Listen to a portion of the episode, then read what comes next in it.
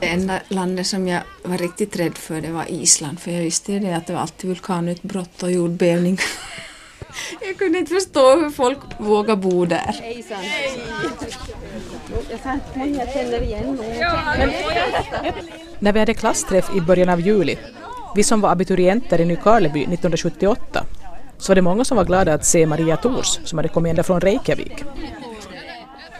Maria, eller Mia som jag nog alltid har kallat henne, var senast i Nykarleby för tio år sedan. Och då var hon också på en klassträff. Måste man stå upp Ja, jag är faktiskt avdelningschef och jag har ingen svårighet att, att stå upp och tala för folk. Men liksom att, att tala sådana här personliga saker, det är mycket svårare. Jag jobbar på Reykjavik Energi som är Men eftersom flera andra i det här skedet redan hade berättat om både sitt arbetsliv och sitt privatliv så tänkte vi nu inte låta Mia slippa undan med att bara berätta om Energiverket i Reykjavik. Och ja, som jag just sa så har jag flyttat närmare jobbet så nu kan jag bara gå dit. Mm. och ja, jag vet inte vad jag ska säga. Ja, jag har blivit mormor. Styvmormor. Styvmormor och plastmormor. Ja. Så det var en upplevelse också. Nej, jo. Ja, det var i mars. Ja, ja. Det är inte att vi skulle ha någonting emot Energiverket i Reykjavik, men det var först när Mia började berätta lite personliga saker som folk började ställa frågor. Du gifte 2001 med en och ni separerade Eh, I fjol. i fjol, 2007. Ja. Nu har du ju.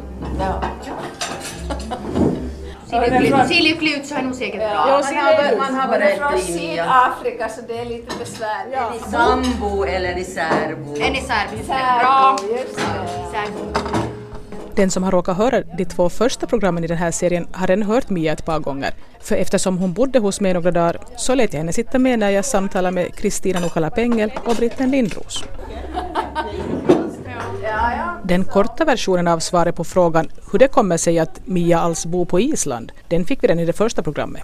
Jag hade ju planerat helt fast att jag skulle bli jurist, eller rättare sagt någon sorts advokat. Och sen kom jag inte in till juridiska och så blev jag bekant med en familj på Island och eftersom jag inte kom in till juridiska så eh, sa de att kom bara till Island och lär dig isländska så länge du väntar på vad du ska kunna göra istället. Sen tänkte jag okej, jag får till Island då ett år ett mellanår. Men sen när jag var på Island så tyckte jag det var så jättefint så jag bara blev kvar. Så började jag studera och så fick jag bra jobb och sådär.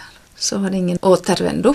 Idag ska Mia Thors få berätta om sig själv lite mera ingående. Vill du veta hur jag for till Island? Jag vill veta liksom när du överhuvudtaget hamnade här i den här stan. Åh, oh, Nykarleby. Ja. Ja, vi flyttade hit 1964 och den första människan jag träffade var Ann-Sofie Sandström. jag tror det var ute på gården, vi lekte på Kyrkogatan. Just det, för den bodde där nära ån på den tiden. Ja. Ja. Det där. Och jag minns att jag var bjuden till något kalas hos er ganska tidigt och jag var hemskt förvånad över att det var er pappa som lekte med oss och att vi fick spaghetti som jag aldrig hade sett tidigare i mitt liv. Det var säkert Moas kalas för hon fyller ju på hösten. Vi flyttade hit i juni. Var hade ni bott era första år då? I Helsingfors. Varför kom dina föräldrar hit? För att de köpte bokhandeln i Nykarleby efter att Josef Herler blev för gammal. Ja, ja, så det var för att, för att ta över bokhandeln de kom hit Ja, förstås. ja. Jag börjar räkna ut att du är förmodligen den människa jag fortfarande har kontakt med som inte jag är släkt med, som jag har känt längst. Wow. Det är 44 år vi har känt varandra. Ja, tänk. Det är ganska länge. Ja. Och ändå har du de senaste 20 hur många åren varit borta? 29. 29 år. Okej, så vi gick i barnträdgården tillsammans, vi gick i uh, lågstadiet. Och sen, på vilken klass var det som du for en liten omväg där? Ja, när, när vi skulle börja på femte klassen så började jag i Nykarleby samlyceum som det hette då. Och sen sågs vi igen i gymnasiet. Men Ja. då sågs vi före det men att vi gick inte i samma skola. När man har känt någon i 44 år så hoppar samtalsämnena lite hit och dit. Och plötsligt sitter vi och pratar om lågstadietiden när det ännu fanns ett lärarseminarium i Nykarleby och vi hade lärarkandidater som undervisade oss. Det var jättespännande. Mia och jag hade också vissa favoritkandidater. Eller egentligen en. Han var ljushårig. Vi var nog ganska hopplösa. Ja. Efterhängsna som tusan. Det är besvärligt det med minne.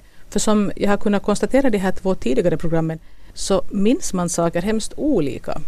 Jag kollade lite med Mia vilka saker hon minns från lågstadiet, förutom att vi då hängde efter lärarkandidater. Jag hade mycket hemliga klubbar. Det tyckte jag var spännande. Och sen hade vi alla de här lekarna. Vi hade himla mycket lekar utomhus. Bolllekar och, och Kängurutkäppen, minns du den då? Ja, ja, ja, Vi höll ju ja. på att hoppa upp och ner för trappor med den. kängurkäppar och, och, och alla möjliga sådana bollspel utomhus. Twist, Ja, just- Gummibandstvist. Ja, ja, just det. Gummibandstvist hade jag glömt bort. brännboll Mm. på skolgården. Ja, just det. Jag kommer mest ihåg sådana lekar. Och så klättrade vi upp i träd och sådana Oh, saker. och höll ja. på. Och stenar på Rummelbacken. I Rummelbacken. Men sånt som man förväntades göra, som att leka med dockor, gjorde du någonsin det? Nej, aldrig. Inte jag heller. Jag visste, jag skaffade en Barbie-docka bara för att alla hade. Vi hade ingen aning vad jag skulle göra med den. Det var liksom, Det är Tråkigt. ja! Och det, fanns ju, det andra höll ju på med sånt. Ja, de flesta. Och så var det nog kul att ni hade bokhandel för man kunde ju liksom sitta och bläddra i alla möjliga tidningar och böcker och sånt där, och det fanns liksom tillgängligt. Ja, det var det. Och nog tror jag nästan att den familj som präglade mig mest förutom min egen var er familj. Just för att jag hängde mycket där hos er och det var så annorlunda där. Ni talade ju hög svenska och allt sånt där. och Exotiska matvanor och speciell uppdelning av rollerna i hemmet och allt sånt där. Ja. Jag vet inte om du upplevde det som att det var jobbigt att er familj var på det sättet annorlunda. Nej, inte alls. För man kan ju tänka sig att barn kan tycka det också. Nej. Vi fick eh, sån uppfostran att man skulle vara liksom helst annorlunda. Det kan ju också vara lite jobbigt. Ja, i längden, verkligen. Men ni fick faktiskt en sån uppfostran. Ja, att vara annorlunda var bra.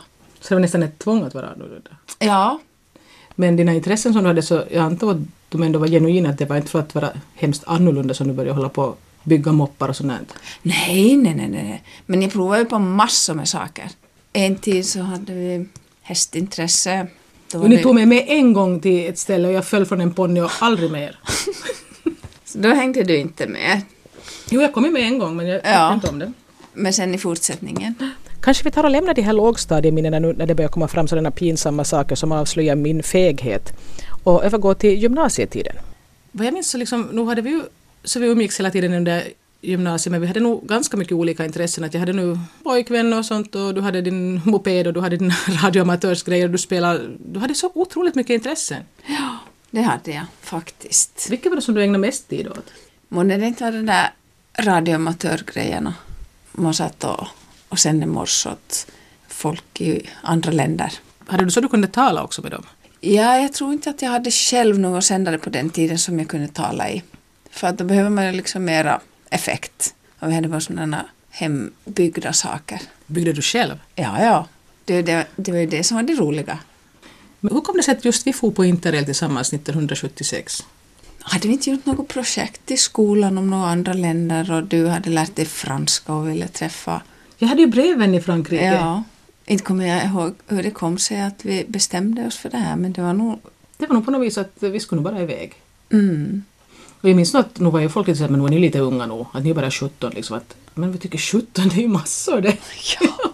inte tyckte vi alls att vi var unga. nej, vi tyckte inte nej.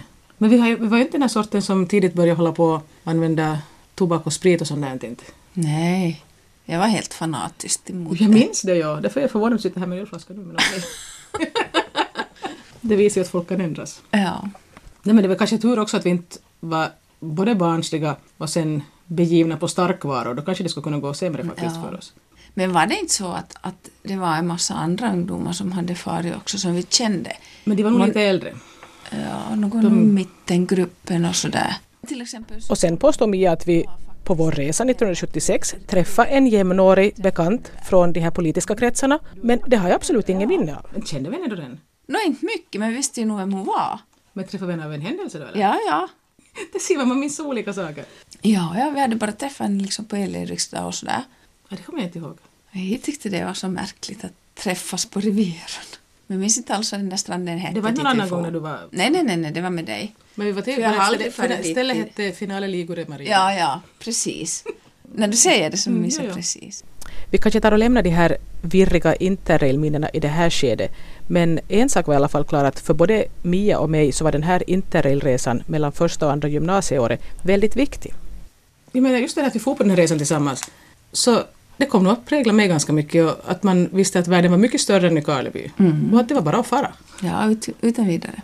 Men det där med yrkesval då? Varför var Maria Thors så inställd på att hon skulle bli just jurist eller advokat? Det var för att jag hade läst några engelska böcker som handlar om någon sådana advokater som räddar oskyldiga människor från att bli eh, oskyldigt dömda i en rättegång. Och jag inbillade mig att jag skulle vara sån en försvarsadvokat som kunde hjälpa de oskyldiga. Ja, det var på det sättet. Ja.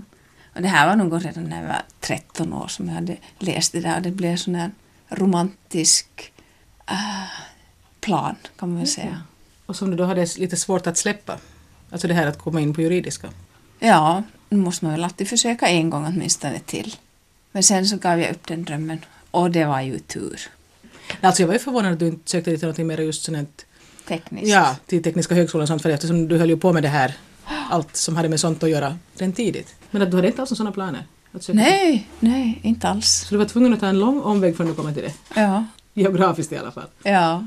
Men det var också en tillfällighet. Men hur kom det sig, alltså den allra första gången du for ens på besök dit till Island där du nu bor, vad var det som gjorde att du for just då?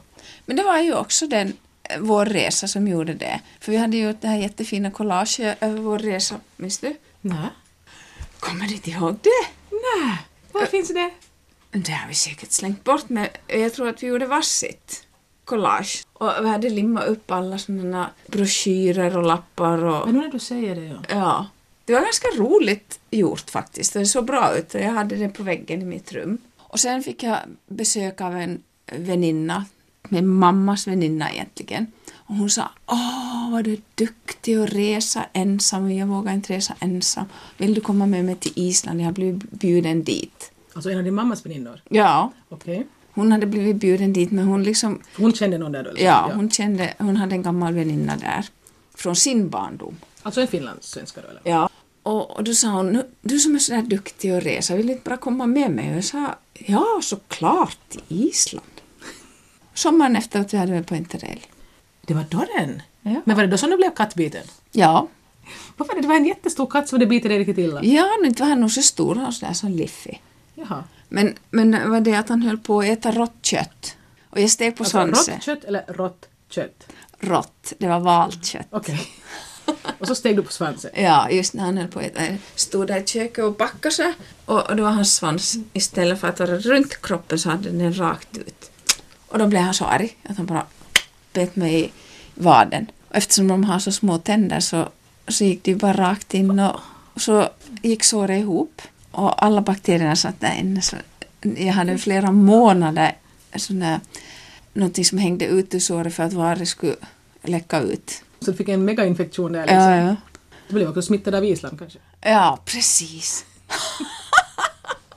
jag fick islandsbakterier. Men var du sjuk då hela tiden du var där? Nej, nej, nej, nej, nej. Jag märkte inte alls först. Men sen när vi hade varit uppe på ett fjäll så kunde jag liksom inte komma ner igen för foten var, hade, benen hade blivit så stort. Usch!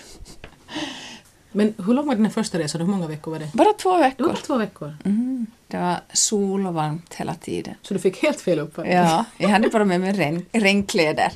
Men du bestämde inte då att du skulle liksom tillbaka dit och... Nej, nej.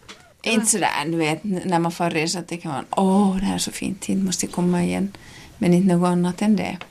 Och så blev Mia student och så sökte hon in till juridiska utan att lyckas. Så hon läste istället fysik ett år. Så sökte hon in igen sommaren 79 och kom inte in. Och på hösten 1979 så flyttade Mia till Island. För jag minns jag var med dig när du packade. Där i lilla lägenheten på Sjömansgatan. Ja. Men då var planen att du skulle få dit och göra vad då? Det Nå, första året. ingenting just det, jag skulle bara lära mig isländska. Och, men jag hade tänkt la, lära mig liksom praktiska vägen. Bara prata med folk, så jag var först på en bondgård. Jag trodde du for till den där familjen som du kände. Jo, först, men sen ja, ja, så jobbade jag sju dagar i en fiskfabrik. Och det var nog så svårt. Stå tio da- timmar om dagen och, och rensa fisk. Åh fy sjutton. Så då for jag till landet på en bondgård. Och där var jag en månad. Och sen kom jag tillbaka till Reykjavik och, och då började jag studera sådär mera aktivt och gick jag på sådana här kurser. Nå, I vilket skede fick du dig när du skulle studera någonting annat än isländska där då? Ja, det var så att, att sen nästa vinter så då beslöt jag att ta, med, ta ordentlig isländsk kurs. Så då hade jag liksom fulltid på universitetet. Och sen på våren så hade de sån här öppen dag på universitetet och jag gick omkring och tittade där på olika avdelningar. Och där träffade jag några killar som jag kände och, och en- jag tyckte de hade det så trevligt där så jag tänkte ah, det här ska jag börja studera. Så mycket sådär medveten planering av hur man ska ha sitt liv. ja, jag ser sen Kristina ett år i gången. Jag var ju dit och hälsade på med, det måste ju vara redan 1980. Ja, då hade jag ju inte börjat göra någonting egentligen. Då studerade jag bara isländska. Det var, trodde man ju ändå du skulle vara, vara där en kort tid liksom. Ja, bara ett år. Och fundera vad jag nu ville göra då. Eftersom det, min plan gick i gruset. Men sen blev det bara att du stannade där då och studerade någonting. Ja, och sen så studerade jag då teknologi där i fyra år. Så tog jag ett år i databranschen och sen började jag jobba och det var svårt. Jag ville aldrig sluta studera.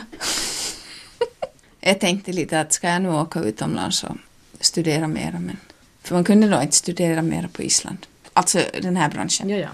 Så jag kunde ha åkt till USA eller Danmark eller Finland. Men du ville inte alls tillbaka till Finland då inte? Nej, nej, nej, nej. Jag hade ju glömt all finska då redan. Det du alls hade kunnat. ja, just det. Vi konstaterade att vi hade, det var mitt sämsta ämne i studentexamen. Och mitt också. Att det ska vara så svårt för oss här i Österbotten. Det är bara intresse som saknas. Det känns inte som det skulle vara så länge sedan Mia flyttade till Island. Men det var ju faktiskt bara drygt ett år efter studentexamen, så det är snart 30 år sedan. Ja, ja, för att jag behöver tänka efter nu att, att det var faktiskt bara 14 år som vi bodde här i Nykarleby. Ja, så du har bott liksom dubbelt längre på Island än vad du bodde i Nykarleby. Karleby. Var det alls svårt att som utlänning komma in i det här isländska samhället? Alltså, nordbor, det är inga utlänningar egentligen. Och nummer ett är att prata god isländska. Om man gör det så är det liksom wow. Det är liksom huvudsaken. Om man kan prata så då blir man accepterad. Det var, jag hade en väninna från Sverige, hon studerade samtidigt som jag och hon sa, hon var gift med en islänning. Hon sa, det är nog så hemskt med de här islänningarna. Alltså de lyssnar ju inte alls på vad man säger, de lyssnar bara på hur man säger det. Det var liksom huvudsaken. Titta, nu kommer solen fram igen här. Tänk att det gick ner från 24 till 12 här sen igår till Det är idag. otroligt. Det är som på Island. Utom det att det är aldrig 24 där. Aldrig. Nej. Under gymnasietiden var både Mia och jag engagerade i skolpolitiken i Mittenförbundet. Man gick bland annat omkring med knappar där det stod atomkraft, nej tack och så vidare. Men hur mycket hängde det kvar då sådana idéer som du fick från just det här mittenengagemanget, den synen på världen som du hade då när du väl kom dit? Ja, jag tror att det hade blivit ett åk. Eller ok. Okej? Alltså, jag minns det så bra, 1973, då kom oljekrisen. Och då såg jag framför mig, jag hade så längtat efter en moped. Det var liksom, åh, jag skulle så vilja ha moped. Och då kom oljekrisen. Då hade jag liksom insett det att det blir ingen moped för att nu finns det inte mera olja. Och då får jag nog lägga den där planen på hyllan för de har säkert inga mopeder kvar när jag blir 15 år. Nå, I alla fall, så det var oljekrisen och, och efter det så tyckte jag att världssituationen var lite väl svår. Men på Island så såg de det inte alls så. Där var ju liksom kriget bara uppgångstid och blomstertid och, och liksom de kände ju inte av oljekrisen alls eftersom de till exempel har all värme från jorden, egen energi. Så, så då verkar liksom livet mycket ljusare. Till exempel britten sa att, att det där, hon tyckte att världen stod öppen för en när man hade blivit student. Jag kände det inte alls så. Jag hade nog fått för mig att det kommer att gå åt skogen ganska snabbt Ja, precis. på ett eller annat sätt liksom. Ja. Kärnvapenkrig eller någonting annat Ja. trevligt. Men sen gick det bort då den här, den här framtidsrälsan när du kom till Island, när du började gå Ja, där. de var liksom inte alls engagerade i det här atom atomkraften bort. Vad- Vad är det? inte har ändrat åsikt men, men liksom, det, det blev liksom inga problem mera. Man glömde bort det lite. Och på tal om energi så är det ju faktiskt med sånt som Maria Thors jobbar numera. Stället där hon jobbar heter Orkuveta Reykjavikur. Reykjavik Energi. Men nu för tiden översätter de det inte alls. Så till och med i engelska texter så använder vi bara Orkuveta Reykjavikur. Jag har liksom blivit ihopslagna med alla energiverk där. Så det är hett vatten, kallt vatten och avlopp. Och så håller vi på och rullar ut fiberoptiska kablar till alla hem. Och vad var det för avdelning du var avdelningschef för? Geografiskt informationssystem heter det. Det är alltså kartor på eh, dator kan man väl säga. Och vad jag förstod på dig så tycker du faktiskt om ditt jobb, du faktiskt trivs med det du gör. Ja, 100 procent. Men då förstår jag att du inte harmas över att det inte blev någon jurist av dig. ja. Att faktiskt tycka om det man gör, det är ju nog otroligt viktigt. Ja, ett privilegium. Redan på klassträffen fick vi höra att Maria Thors har varit gift och att hon har separerat. Jag påminner henne om att vi när vi var ungefär 11 båda två sa att vi aldrig skulle gifta oss och aldrig ha barn. Oj, oj, det hade jag glömt. Men jag tog mera det där med att skaffa barn. Det var det som var liksom huvudsaken för mig. Det hade jag bestämt strax. Det var alldeles för svårt. För svårt. ja. Jag hade liksom studerat det här med barnafödseln för mycket och min mamma hade så svår födelse när jag föddes alltså. Fick du höra hur svårt det var? Ja, ja. Kanske en gång det räckte minsann. Och Dessutom hade jag liksom inte den där känslan för småbarn. Nej, där är jag nog lite på samma linje som du. Att jag har, när det är så man lite kan diskutera med det Ja, blir roligare. när de börjar prata så går det bra. Ja, alltså det, det kom jag bara ihåg att, att vi inte skulle ha barn. Sånt man säger när man är 11 så det är ju inte på det sättet någonting som är bindande på något vis. Så jag gifte ju mig också. Ja. Men det där, du bodde då liksom med en kvinna ganska många år där. Du var ju, hon hade ju barn. Ja. Så du blev liksom någon sorts plastmamma som det kallas. Plankar Hur ska jo, det kallas plastmamma, det är helt Vad fånigt. Ja, hemskt. eller bonus, att man är, har bonusbarn och sånt där. Ja, just Men det. hur gammal var hon när du blev plastmamma då? Hon var just tio år. Det var inte jobbigt tyckte du? Det var- Nej, nej, det var jätteroligt. Så det funkar. Ja, och nu har hon fått barn. Så nu är du plastmormor. Men- Och vi var faktiskt med på BB till exempel, det tyckte jag var fantastiskt. Och pappan, wow, han var med hela dagen men vi gjorde nu inte, vi kom först när han... Så du såg när det, ditt plastbarnbarn blev fött då? Nej, nu inte riktigt, men han var kanske en halvtimme gammal. Okej. Jag tänkte bara om du hade hört så hemska saker om förlossningar att du kanske inte skulle vilja vara med. Nej, det vågar jag nog inte. Och inte tror jag nog att, att man får vara där hela familjen heller. Vad vet jag hur det är på Island? För jag har förstått att ni har ganska sådär uppmuntrande inställning till barn överhuvudtaget, att det är bra att det föds barn. Ja, utan vidare. Det var det är inget ingen... utom eller inom äktenskap eller hur som helst, att det är bara bra. De flesta familjer har liksom två omgångar barn. Mina barn och dina barn och kanske tredje familjens barn också. Det är nästan normen. Och ännu, på tal om inställning till barn. Det chockade mig häromdagen när vi på jobbet så min avdelning är liksom sån här att det är alla åldrar, kvinnor och män. Och det, det är en där som är min ålder och hon har nu väntat på barnbarn i oktober. Och så började de att tala om det här att vi hade ett förslag, jag vet inte i vilket organ det var, men det var i alla fall ett förslag om det att på BB så skulle barnen inte längre ha ljusblåa och rosa kläder för att åtskilja könen. Och jag sa, ja men det är ju jättebra, det ska vi stödja. Och hon sa, men jag kan inte tänka mig att min lilla dotterdotter skulle ha någonting annat än rosa. Det måste ju vara så. Och liksom jag sa, men vad menar du, varför det? Men man måste ju veta att det är en flicka. Och jag började tänka, men varför i världen, varför måste man veta att det är en flicka? Och varför måste man veta att det är en pojke? Och vad var första frågan som jag fick av alla när barnbarnet hade fötts? Och vad var det? Och jag sa alltid att det, det, var, det var ett friskt barn. Och de alla men är det pojke eller flicka? Varför i världen är det så himla viktigt att veta det? För att man ska kunna börja särbehandlingen tidigt. Så att det säkert uppstår de könsroller som man förväntar sig. Men inte det är ju det som är meningen från början. Det är någonting annat som måste ligga bakom det. Ja, inte vet jag. Jag tycker också det är helt korkat. Men det är inte bara det att det är korkat, men jag undrar bara varför? Varför har folk så stort be- behov av att, att liksom sätta sig i grupper? Kvinnor och män, vita och svarta, islänningar och finnar. För mig är det alltid en person och en annan person. Men för de flesta andra så vill man klumpa ihop det i stadsbor, landsbor. Vacker och ful, lång och kort. Mm. Nej, men det där tyckte jag nog var det allra märkvärdigaste. Jag trodde att idag, att kvinnor inte skulle kunna tänka så där länge. Jag menar, om karlar skulle göra det, skulle jag kunna förstå det. Jag har inte så höga tankar om dem tydligen. Ja, det finns helt vettiga karlar också. Tro mig. Ja, ja. Jag känner några faktiskt. Wow! Gratulerar! nej, nej, men jag skojar för att jag menar, jag blev så förvånad att jag inte ännu egentligen kom över det. Jag trodde att saker skulle ändras mycket snabbare. Det där med könsroller och sånt. där. Men jag tycker det har blivit värre igen nu. Jag hade inte det. Hade var vi inte lite bättre. tur när vi växte upp just när vi gjorde det? Då var det lite prat om att man skulle försöka att tona ner det där. Ja. Vi kom in på ett längre sidospår om könsroller här men jag försöker koppla tillbaka nu till den tiden när vi då skrev studenten, då för 30 år sedan. Så vem skulle ha trott att du skulle hamna liksom som plastmamma till Island och jobba där på energiverket och allt det där? Alltså det enda landet som jag var riktigt rädd för det var Island för jag visste ju det att det var alltid vulkanutbrott och jordbävning. Du var rädd för Island? Jag kunde inte förstå hur folk vågar bo där. Ja, hur vågar du? Nu för tiden. Ja, jag tänker, det finns ju fortfarande det där. Ja men sann, vi hade ju jättestor jordbävning nu i maj. Ja, faktiskt, jag läste om det. Ja, hela huset skakade men jag sitter liksom på, på det där, det var när vi var på arbete. Och huset började skaka så här och lamporna gungade och och somliga sprang undan för att det var såna här saker i taket som de var rädda att skulle ramla ner.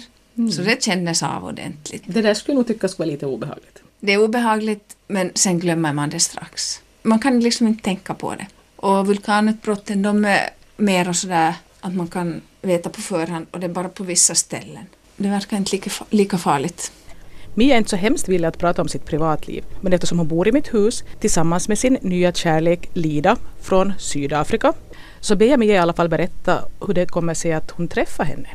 Ja, nå, man kan väl säga att vi hade samma litterära intressen och Du sa det var en sorts chattgrupp på internet, eller var det Ja, sån här ja. ja. litteraturdiskussionsgrupp? Ja, Diskussionsforum precis. heter det väl, ja. sen så Nej, jag tycker det är himla obehagligt att sända ut sådär så, så att man vet att det är tusentals människor ute i världen som läser det man skriver. Så jag, eh, om det är någon som skriver något intressant så skriver jag personliga brev eller e-post. Så jag har haft ganska många kontakter sådär över hela världen på det sättet. Men sen börjar man naturligtvis skriva mera med vissa. Och sen vet jag också att ni träffades i London i något skede, ni stämde träff där. Hur länge var det efter att när du började kommunicera det? Det var sju månader ungefär. Så när du hunnit kommunicera ganska mycket då? Ja, minsann. Många brev varje dag. Men det händer ju också ibland när man har gjort det att man sen träffas och så märker man att det bara funkar på det här brevplanet. Ja, ja. Men det var tydligen inte så den här gången. Nej. För somliga spelar ju en roll när de skriver, andra spelar en lo- roll när de talar. Men det är ju trots allt nog ett lite långt avstånd att pendla mellan Sydafrika och Island. Det är problematiskt, särskilt nu efter att, att eh, de har ändrat, vad ska man säga, politiken. Nu är ju eh, arbetsmarknaden öppen för hela Europa, men eh, de som är utanför Europa, de är liksom utstängda. Helt Det och är hållet. nästan åt. Det är bara undantagstillstånd som folk kan komma till Island nu, utanför Europa. Så det är liksom inte så enkelt att bara åka dit och bosätta sig där fast man skulle till och med ha råd att göra det. Nej, Så jag tänker inte ens fråga dig vad du tror att det här kommer att leda till i framtiden för att jag antar att din- du inte vet hur det kommer att... nej, jag tänker bara ett år fram i tiden. Jag menar, Man vet ju inte ens. Som vi sa igår, om man får leva. Precis. Men vem är det som vill någonting nu då? Det är ju det här just som har använts när ni har kommunicerat också antar jag. Det kommer ett välbekant ljud från datorn. Så här brukar det också låta ibland när Mia och jag ringer åt varandra. Vill du hem? Jag är mitt i en intervju med Mia. Ja, ja, men då, får- då kan vi återkomma. Okej, vi hörs. Hej då! Det var min man som ringde från Stockholm.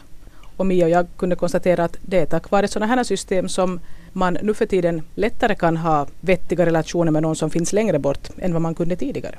Tänk om du skulle måste hålla på och skicka brev till Sydafrika och vänta på att de kommer fram liksom. Och, Det tar minst tio dagar och somliga kommer inte ens fram. och det är ju ganska frustrerande. Ja, det är det. Men det där, jag märkte då att folk var hemskt glada att se dig på klassträffen igår, att folk har ju inte sett dig på länge. Du är ju den som har stuckit längst bort av alla i vår grupp. Vad tycker du själv är roligast med att träffa de här människorna som du ändå då har sett ganska sällan de senaste 30 åren? Ja, jag är förvånad vad, vad folk är ungdomliga och livliga. Och så hade nästan alla intressanta berättelser ur sina liv. Och inte bara något sånt här ytligt. Nå, Skulle du säga då, liksom, när- jämför med när du för 30 år sedan du skrev studenten och hur du är nu, hur pass nöjd med livet du är, vad skulle du säga? Jag är mycket nöjdare nu. Jag läste någonting av Dalai Lama nyligen och han sa att det, eh, liksom målet i livet skulle vara att, att vara lycklig. Och vad är att vara lycklig? Det är det att, att ha roligt just nu. Precis som igår när det var sol och varmt. Genast utan njuta! Vi steg upp tidigt och gick ut och sola.